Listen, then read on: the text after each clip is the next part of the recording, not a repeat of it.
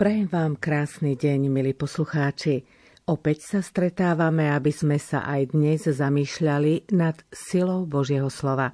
Spolu s otcom Marianom Gavendom vás počúvať dnešný text Evanília pozýva Anna Brilová.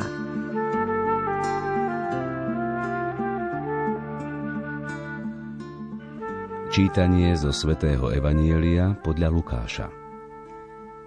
Ježiš vošiel do Jericha a prechádzal cezeň. A tu muž menom Zachej, ktorý bol hlavným mýtnikom a bol bohatý, zatúžil vidieť Ježiša, kto to je, ale nemohol pre zástup, lebo bol malej postavy. Bežal teda napred a vyšiel na planý figovník, aby ho uvidel, lebo práve tade mal ísť. Keď Ježiš prišiel na to miesto, pozrel sa hore a povedal mu Zachej, poď rýchlo dolu, lebo dnes musím zostať v tvojom dome. On chytro zišiel a prijal ho s radosťou. Keď to videli, všetci šomrali, vošiel k hriešnemu človekovi. Ale Zachej vstal a povedal pánovi, Pane, polovicu svojho majetku dám chudobným. A ak som niekoho oklamal, vrátim štvornásobne. Ježiš mu povedal, dnes prišla spása do tohoto domu veď aj on je Abrahámovým synom. Lebo syn človeka prišiel hľadať a zachrániť, čo sa stratilo.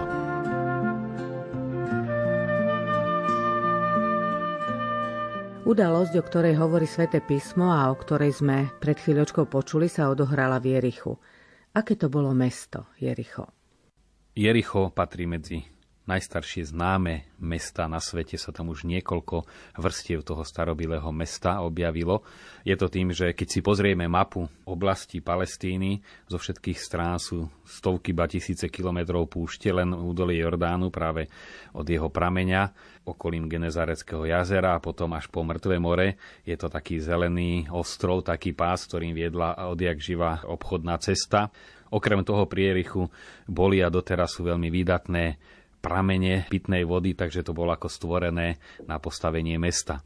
Bolo to vždy mesto bohaté, pretože prechádzali ďal bohaté karavány, žilo sa z obchodu a tam, kde je čulý obchodný ruch vždy z toho bohatstva, čo si zostane aj obyvateľom mesta.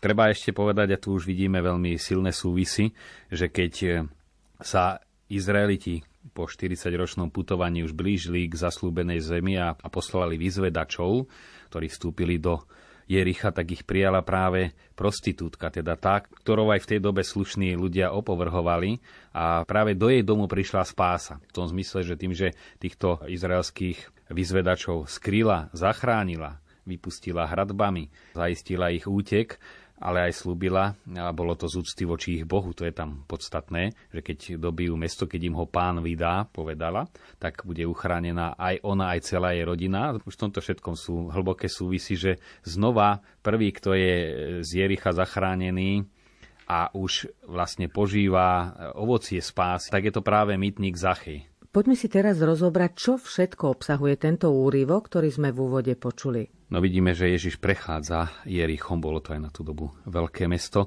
Pri jeho vstupe uzdravil slepého, no a potom aj človek, ktorý je naviazaný na bohatstvo, je tiež svojím spôsobom, ešte horším spôsobom slepý, pretože slepec, ktorý nemá zrak, tak aspoň oveľa hĺbšie počúva vníma, kým človek, ktorý sa naviaže na bohatstvo, je slepý totálne, lebo nevidí nič iné, iba bohatstvo a to už pohltí všetky jeho zmysly, aj sluch, aj reč, aj srdce, aj všetko ostatné. Prebýval tam colník, Evangelium hovorí, že to bol hlavný mýtnik, čím sa myslí aj, že mal podriadených ešte, čiže ako vždy, a najmä v nečistých e, obchodoch to nazbíjané a neprávom privlastnené tých menších ešte musia odvádzať aj to, čo my voláme výpalné zase tým, čo sú v tej hierarchii výpalníkom na vyššom poste, tak na takejto nejakej pozícii bol aj Zachej, hoci jeho meno v pôvodine znamená Zacheus čistý a spomína sa v Biblii iba jedenkrát v knihe Machabejcov, ale aj môže to byť skrátená podoba slova Zachariáš, čo znamená, že Boh pamätá, Boh si spomína. Vidíme, že na neho ozaj bol pamätlivý. A Zachej v tejto pozícii bol dvojnásobným vyvrhelom. Jednak spoločenským, pretože okrádal ľudí, spolupracoval s okupantskou veľmocou a zároveň bol aj náboženský vydedený, pretože práve byť verejným hriešnikom. Znamenalo byť vyčlenený alebo odvrhnutý zo spoločenstva spásy, teda tých, pre ktorých má prísť Mesiaž a priniesť spásu. Čiže bol dvojnásobne vylúčený aj spoločenský a náboženský. Dokonca by sme mohli povedať, že ho vylúčoval aj starý zákon, pretože sa staval proti predpisom starého zákona jednoznačne, proti mnohým, ale aj proti duchu Evanielia samo o sebe. Pán Ježiš hovorí, beda tým, ktorí sú bohatí a ľahšie prejde ťava ucho myhly, ako bohatí do Božieho kráľovstva. No ale práve v tom súvise aj pán Ježiš hovorí, čo je ľuďom nemožné, Bohu je možné. A tu si treba dať do súvisu ďalší výrok v tomto kontexte, ktorý odznel, že Boh si môže aj s kameňou utvoriť Abrahamových synov. Na tu práve nie z kameňov, ktoré sú pri ceste, ale z kamenného srdca, ktorým bolo Zacheovo srdce, tak Boh svojou milosťou, tým, že ho ozaj prenikol, to sa prejavilo v tej túžbe, tak dokázal spraviť, oživiť znova v ňom Abrahamovho syna. U Zachea môžeme povedať, že bola jedna vec cenná, že túžil zbadať Ježiša a hľadal, akým spôsobom ho môže vidieť.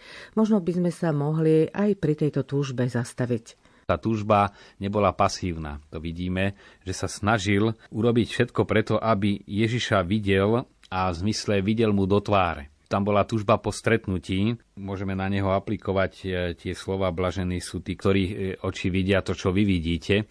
Že naozaj tam, kadiaľ prechádza Ježiš, prechádza spása a tá povesť, ktorá sa o Ježišovi šírila, ktorá sa isto dostala aj Zacheovi do uši, pretože v celom kontexte pán Ježiš musel veľmi často prechádzať Jerichom, lebo bola to hlavná cesta, ktorou sa do Jeruzalema prichádzalo z Galilei.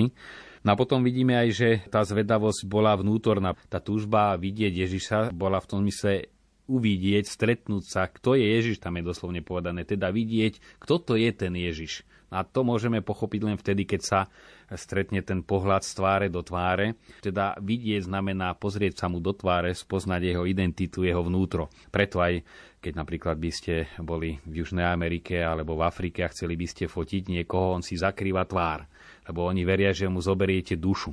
Tvár je vyjadrením duše a pozrieť do tváre znamená pozrieť dovnútra. Ešte ortodoxní židia aj v súčasnosti v Izraeli sa nedajú fotografovať ani do pasu, pretože to je odňatie identity. Tvár to je čosi, čo mi patrí a nie, že eh, sa z toho narobia billboardy alebo fotografie do novín. Čiže takto bolo ponímané pozrieť sa niekomu do tváre a chcel Zachej, aby mohol tak vidieť Ježiša, aby mu videl do tváre. No a že Ježiš práve túto túžbu rozpoznal, vidíme z toho, čo nasleduje. No a potom je tam tá túžba, ako je vyjadrená, tá taká spalujúca, v talenčine je e, taký dobrý výraz urgenca della salvezza, čiže tá až urgentná, urgujúca, alebo taká spalujúca túžba zakúsiť spásu.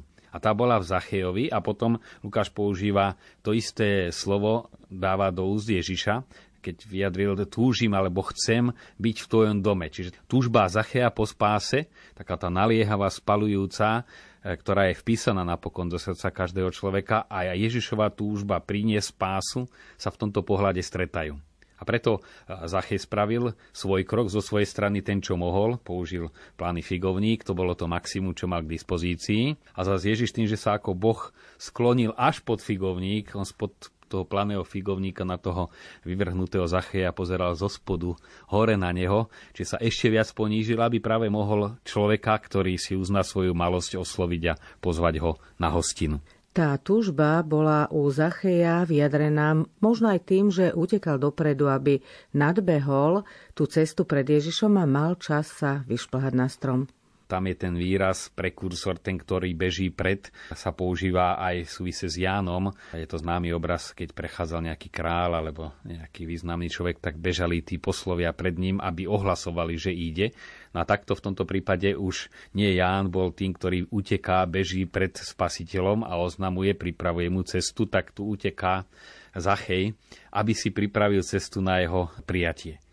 Ale to, čo je tam podstatné pre nás, je práve ten e, radostný pohyb. Tá túžba sa prejavuje jednak vynaliezavosťou a prejavuje sa tým plným nasadením. On utekal plný chutí stretnúť ho, nie nejaké nútené také kresťanstvo, je to povinnosť, tak idem, ale to priamo prištilo z jeho srdca. Zachej vyliezol na planý figovník. Čo symbolizuje planý figovník? Symbolom toho, odkiaľ môžeme Ježiša vidieť. Ten strom sa stal dôležitým, sa stal rebríkom alebo rozhľadňou, z ktorého mohol vidieť Zachej Ježiša.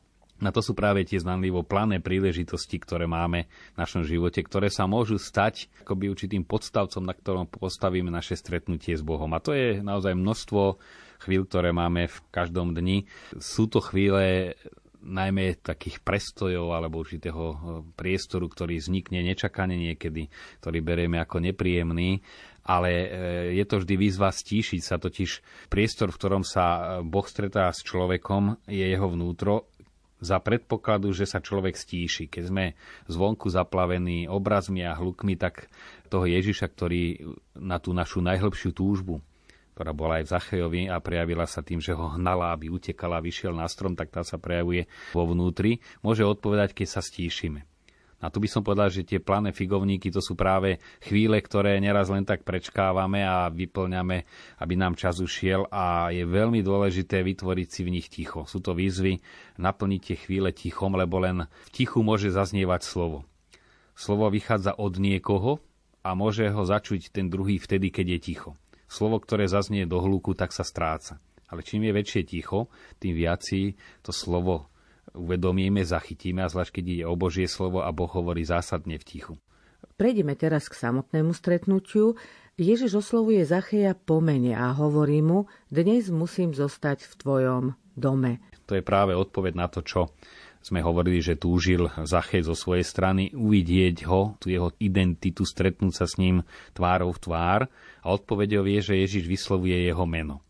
A nazýva ho, to je paradoxné, čistý zíď zo stromu, ten, ktorého považovali za dvojnásobne nečistého. Už Zacheus znamená čistý zostup e, dolu z tohto stromu. No a potom Ježiš používa slova, dnes musím zostať v tvojom dome to slovičko musím znova treba vnímať v súvise tej práve tej urgentnej, urgujúcej alebo tej pohýnajúcej, spalujúcej túžby Ježiša, aby priniesol spásu. Syn človeka musí ísť do Jeruzalema. Musí. Dáme to slovíčko, ktoré neznamená, že ho niekto tlačí, ale že je to nevyhnutné. V tom zmysle musím tam ísť, lebo nie, že ma niekto núti a vyhráža sa mi, ale je nutné, aby som tam išiel v tomto zmysle aj Ježiš hovorí, dnes musím vstúpiť do tvojho domu a zase prísť neznamená len e, ísť k nemu dovnútra, ale prebývať v tvojom dome, stať sa súčasťou tvojho života, lebo prišla spása.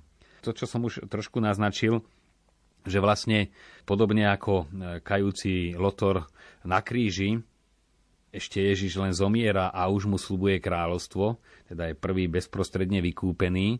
Samo sebou, keby sme išli chronologicky veľmi striktne, tak to bola Panna Mária, ktorá už pri svojom počatí bola uchránená dedičného hriechu vďaka utrpeniu a smrti svojho budúceho syna a Božieho syna, ktorý bol od väčšnosti. A v tomto zmysle aj Zachej v celých tých dejinách spásy už vlastne mal účasť na tých plodoch vykúpenia, ktoré malo len nastať. Ešte Ježiš bol na ceste do Jeruzalema, a vedel čo presne, čo ho tam čaká. A už Zachej mal účasť na týchto daroch čo pre Ježiša znamenalo aj to vedomie, veď dávam z toho, čo ma bude veľa stať. To sme videli pri skriesení Lazára, že sa až zachvel, lebo si povedal, už je to tu.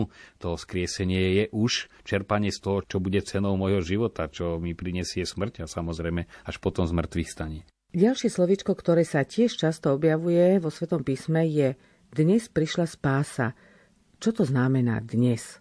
To dnes, to je to dnes Božieho kráľovstva, ktoré je v prítomnom čase. Ježiš tým, že kráľovstvo ohlasuje, nehovorí, čo sa stane, ale Božie kráľovstvo už prichádza. To ohlasovanie znamenalo zároveň jeho prinášanie. A to vidíme, že sa skutočne dialo, Ježiš učil a zrazu priviedli ženu chorú, alebo sa ho dotkla, alebo žena, ktorá trpela 18 rokov na nejakú reumatickú chorobu, bola zhrbená a bola sobota a Ježiš ju uzdravil. Toto všetko bolo vlastne už nielen ohlasovanie spásy, ale jej prinášanie. A aj v prípade Zachea celé to oslovenie, to, že musí byť v jeho dome, znamenalo, že tá spása teraz v tejto chvíli prichádza. Už sa to aj deje. To slovičko dnes e, má aj psychologický význam, že Ježiš pozná našu prírodzenosť, ako sme náchylní odkladať a preto Zacheu hovorí hneď zostup dolu, lebo už dnes, teraz je tá udalosť to, čo máme v Svetom písme, známy výrok, teraz je čas milosti, teraz sú dni spásy. Teraz sa to všetko deje a to teraz znamená v prítomnej chvíli, keď My teraz nahrávame túto reláciu, keď ju poslucháči teraz počúvajú, to teraz je len teraz, teda v prítomnej chvíli. Božie kráľovstvo prichádza v prítomnej chvíli. A netreba odkladať. To bolo zmyslom toho Ježišovho pozbudeného choď rýchle. A znova vidíme tamto náhlenie, to súrenie, lebo už je tu spása. Je to čosi, čosi túžobne očakávané po celé generácie a už je to tu. Ježiš hovorí Zachejovi, dnes musím zostať v tvojom dome. Čo to znamená to slovičko zostať? To zostať znamená prebývať. Vidíme, keď posiela Ježiš učeníkov po dvoch, tak e, používa to isté slovičko a do ktoréhokoľvek domu vojdete, zostaňte tam. Čiže buďte tam a vnášajte tam spásu. Zostať neznamená len teda prebývať a nechať sa obsluhovať, ale prinášať spásu, chorých uzdravovať, vyučovať to, čo ich Ježiš posiela, hriechy odpúšťať, diabolo vyháňať. Čiže to zotrvávanie znamená spôsobovať, že v tom prostredí, kde sa ocitol Ježiš, prichádza spása a vidíme to aj z tých ďalších reakcií celému Zachejovmu domu, nie iba Zachejovi. V odpovedi v reakcii Zachea vidíme, že išiel jednak rýchlo a zároveň tu vidíme radosť. Prečo, keď to znamenalo eh, pre Zachea aj vzdať sa polovice majetku, prislúbiť, že tých, ktorým ukrivdil, odškodní, dokonca štvornásobne, nielen koľko bolo spravodlivé a potrebné. Tu si to treba dať do súvise s podobenstvami, ktoré Ježiš hovorí práve bohatým ľuďom a obchodníkom, o poklade, ktorý je skrytý na poli. Ten obchodník si dobre skalkuluje, že keď predá všetko a kúpi pole, to, čo na ňom nájde, je ďaleko väčšia hodnota, preto sa teší. On neplače, že musím predať, lebo vie, že za tie peniaze kúpi ďaleko väčšiu hodnotu. To ako keď sa podnikateľovi naskytne nejaká dobrá e, investícia, tak to robí s radosťou, sa vytešuje.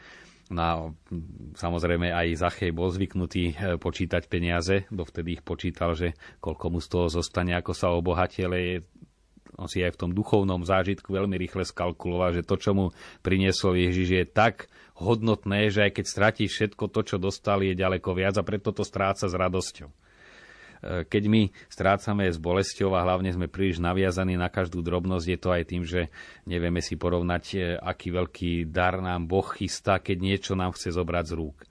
Boh nám môže dať niečo do našich rúk, len keď sú prázdne a dáva nám ako dar predovšetkým seba samého. No a keď sa človek úplne na niečo iné, a väčšinou sú to banálne veci, no tak je uzatvorené jeho srdce, jeho mysel, jeho činnosť pred Bohom a tým pádom zostáva chudobný, aj keby akýkoľvek majetok e, nadobudol. Vždy je to len veľmi limitované. Aj tí najbohatší ľudia sveta, ktorých nie je veľa, zase nemajú celý svet, lebo sa to nedá, čo je celý svet oproti tomu, čo je vesmír a jedna chvíľa v Božej prítomnosti. Vidíme u Zacheja radosť a vidíme, že tá radosť sa spája s pokáním. Aké bolo to pokánie? My si pokánie väčšinou vykreslujeme ako niečo smutné, ale pokánie, ak má byť pravým pokáním, jedna z jeho hlavných črt je, že je radostné že je konkrétne, pohotové a radostné. To sú základné črty skutočného pokánia, že je plné vďaky a ešte potom sú ďalšie, ale tá radosť je hlavná črta pokánia, lebo človek tam vždy oveľa viac získava ako stráca. Reakciou na toto správanie Zacheja Ježiša je taká, že zákonníci a farizei reptajú, pretože práve tu Ježiš ukázal, že nie vždy tí, ktorí navonok všetko dodržujú, sú automaticky spasení, ale tí, ktorí podľa toho aj žijú. Tu sme videli, že opovrhovaný Zachej e, sa stáva spravodlivým aj konkrétne, že to nie je len teda e, taká vďaka, že Ježiš ho oslovil a pozve ho za to na hostinu, aby bol s ním dlhšie, aby sa cítil dobre, ale on z tohto stretnutia s Ježišom vyvodzuje dôsledky voči ľuďom. Znova, skutočný vzťah s Bohom sa musí prejavovať vo vzťahu s ľuďmi inak je tam niečo falošné. Bude to len hľadanie nejakej takej duchovnej intimity, pokoja alebo niečoho iného, ale keď sa nepremietne vzťah k Bohu do vzťahu k ľuďom, je podozrivý aj samotný tento vzťah. Viera bez skutkov je mŕtva, alebo inými slovami, nie je možné milovať Boha, ktorého nevidíme, ak nemilujeme človeka, ktorého vidíme. A sám Ježiš to hovorí, bol som hladný, to mne ste dali jesť, čiže aj on sa takto stotožňuje. A vidíme na Zachejovi črty e, z každého skutočného kajúcnika, že je veľmi veľkorysý a berie veci vážne. Skutoční konvertiti, ktorí si uvedomia, čo znamená objaviť vieru, alebo tá šanca a dar odpustenia, ktorý dostanú, tak sú veľmi veľkorysí. Buď alebo, oni si uvedomia buď alebo, lebo kompromisy ich priviedli do toho stavu, v ktorom sa nachádzali a e, vycítia spontánne, že naozaj tú vieru a všetko, čo obnáša, treba brať radikálne.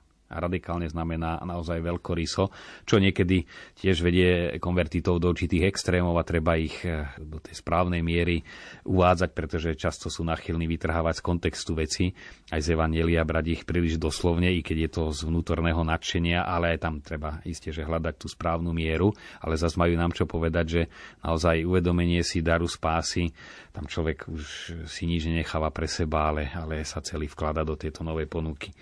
Na konci tohto evanelia máme jednu veľmi zaujímavú vetu, kde sa hovorí, lebo syn človeka prišiel hľadať a zachrániť, čo sa stratilo. Čo to znamená, syn človeka prišiel hľadať? Aj zo strany Boha ako takého to hľadanie človeka je určitá určitá aktivita a veľmi vynaliezava, čo všetko Boh robil cez dejiny starého zákona, aby si tých Izraelitov, tento ľud, pre ktorého ponúkol všetko a urobil všetko, naklonil. Je to zaujímavé, že ako keby niekto veľmi bohatý chcel človeku dať čas majetku a musel veľmi dômyselne hľadať, ako presvedčiť, aby si ten majetok zobral. No a hlavná pointa, prečo jednak Ježiš zdôvodnil svoj postoj k samotnému Zachejovi, ale aj k hriešnikom, pretože na tých sa obracal, tí tvorili tú časť zástupu, ktorý velebil Boha a kráčal s Ježišom, popri tých, ktorí mu kráčali v petách, aby ho zničili, aby ho zabili, je práve e, vyjadrená tými slovami Syn človeka prišiel hľadať a zachrániť, čo sa stratilo. Znova on prišiel aj kvôli farizejom, aj kvôli zákonníkom, kvôli všetkým, aj pre chudobných, aj pre bohatých. Boh napriek tomu, že človek odmieta, odmieta tie najvzácnejšie ponuky, tak robí maximum, ako v tom podobenstve o e, vinohradníkovi a najomníkoch posiela najskôr prorokov, potom si povie, keď už ich nie budú počúvať môjho syna, teda dáva maximum, približuje sa maximálne a len preto, aby nám dal dar seba samého, No a je to až nevysvetliteľné, ale isté, že Boh aj vidí, že je to dôsledok tej zaťaženosti hriechom, že my stále nevidíme, čo dostávame. Sme naviazaní na tie naše malé drobnosti a tých sa krčovito držíme a tú obrovskú Božiu ponuku, ako by tu nebola, odmietame.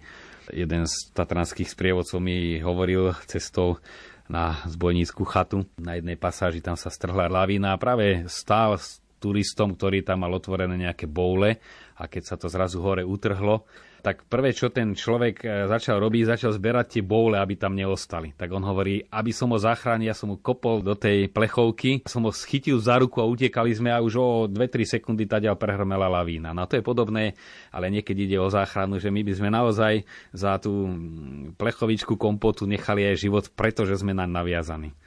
A to treba všetko nechať, pretože nie aby sme si zachránili život, ale aby sme boli schopní prijať dar, ktorým je Boh sám a v ňom je všetko bohatstvo, ako to aj etymologicky už z toho slova Boh v Slovenčine veľmi pekne vyznieva.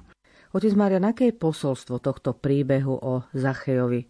Také všeobecnejšie posolstvo by som vybral dve témy a to je jednak otázka bohatstva Zachej v tomto postoji Ježiša k bohatým ľuďom a k bohatstvu. Táto udalosť je e, zaradená medzi ďalšie dve.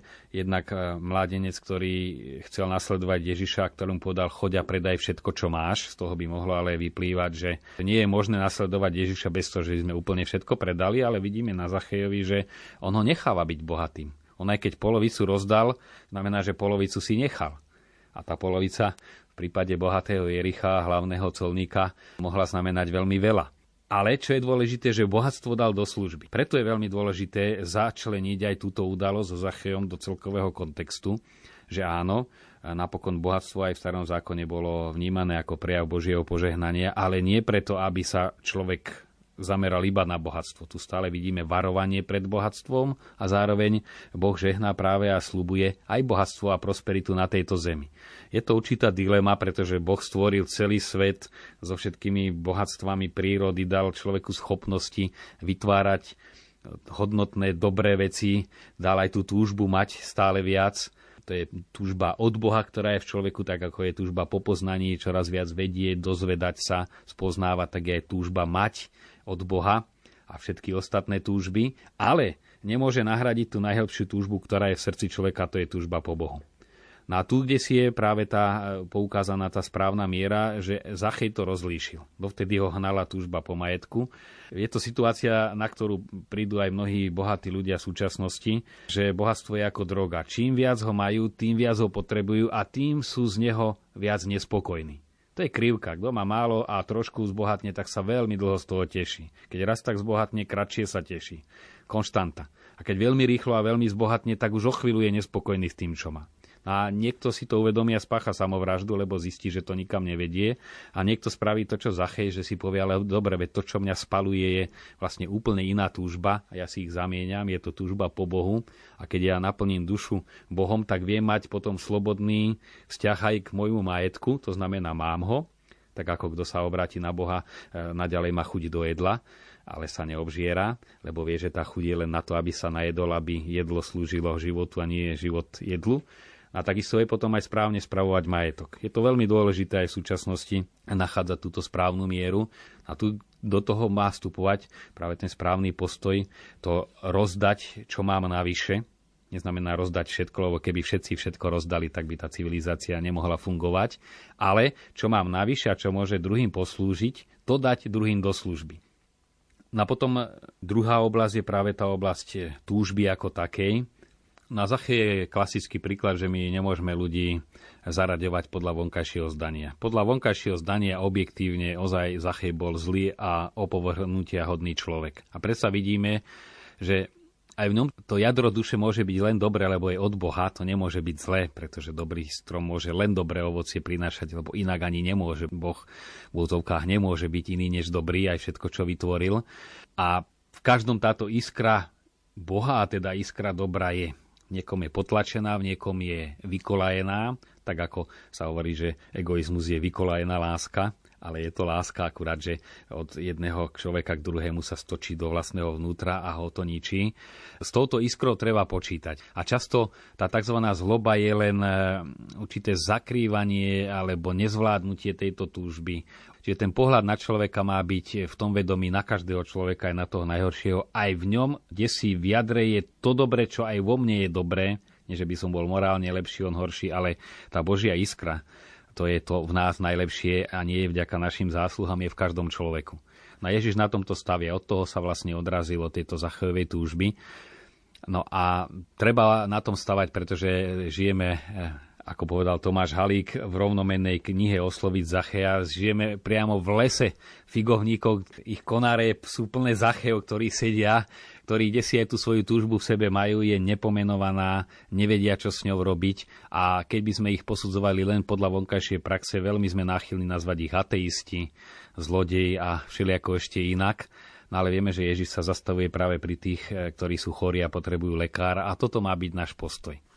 Naša polhodinka sa neúprosne blíži ku koncu. Verím, že aj dnešné slova oca Mariana Gavendu sa stanú pre nás všetkých posilou do života budúceho týždňa. Na relácii spolupracovali Štefan Bučko a Matúš Brila. O týždeň sa na vás teší Anna Brilová.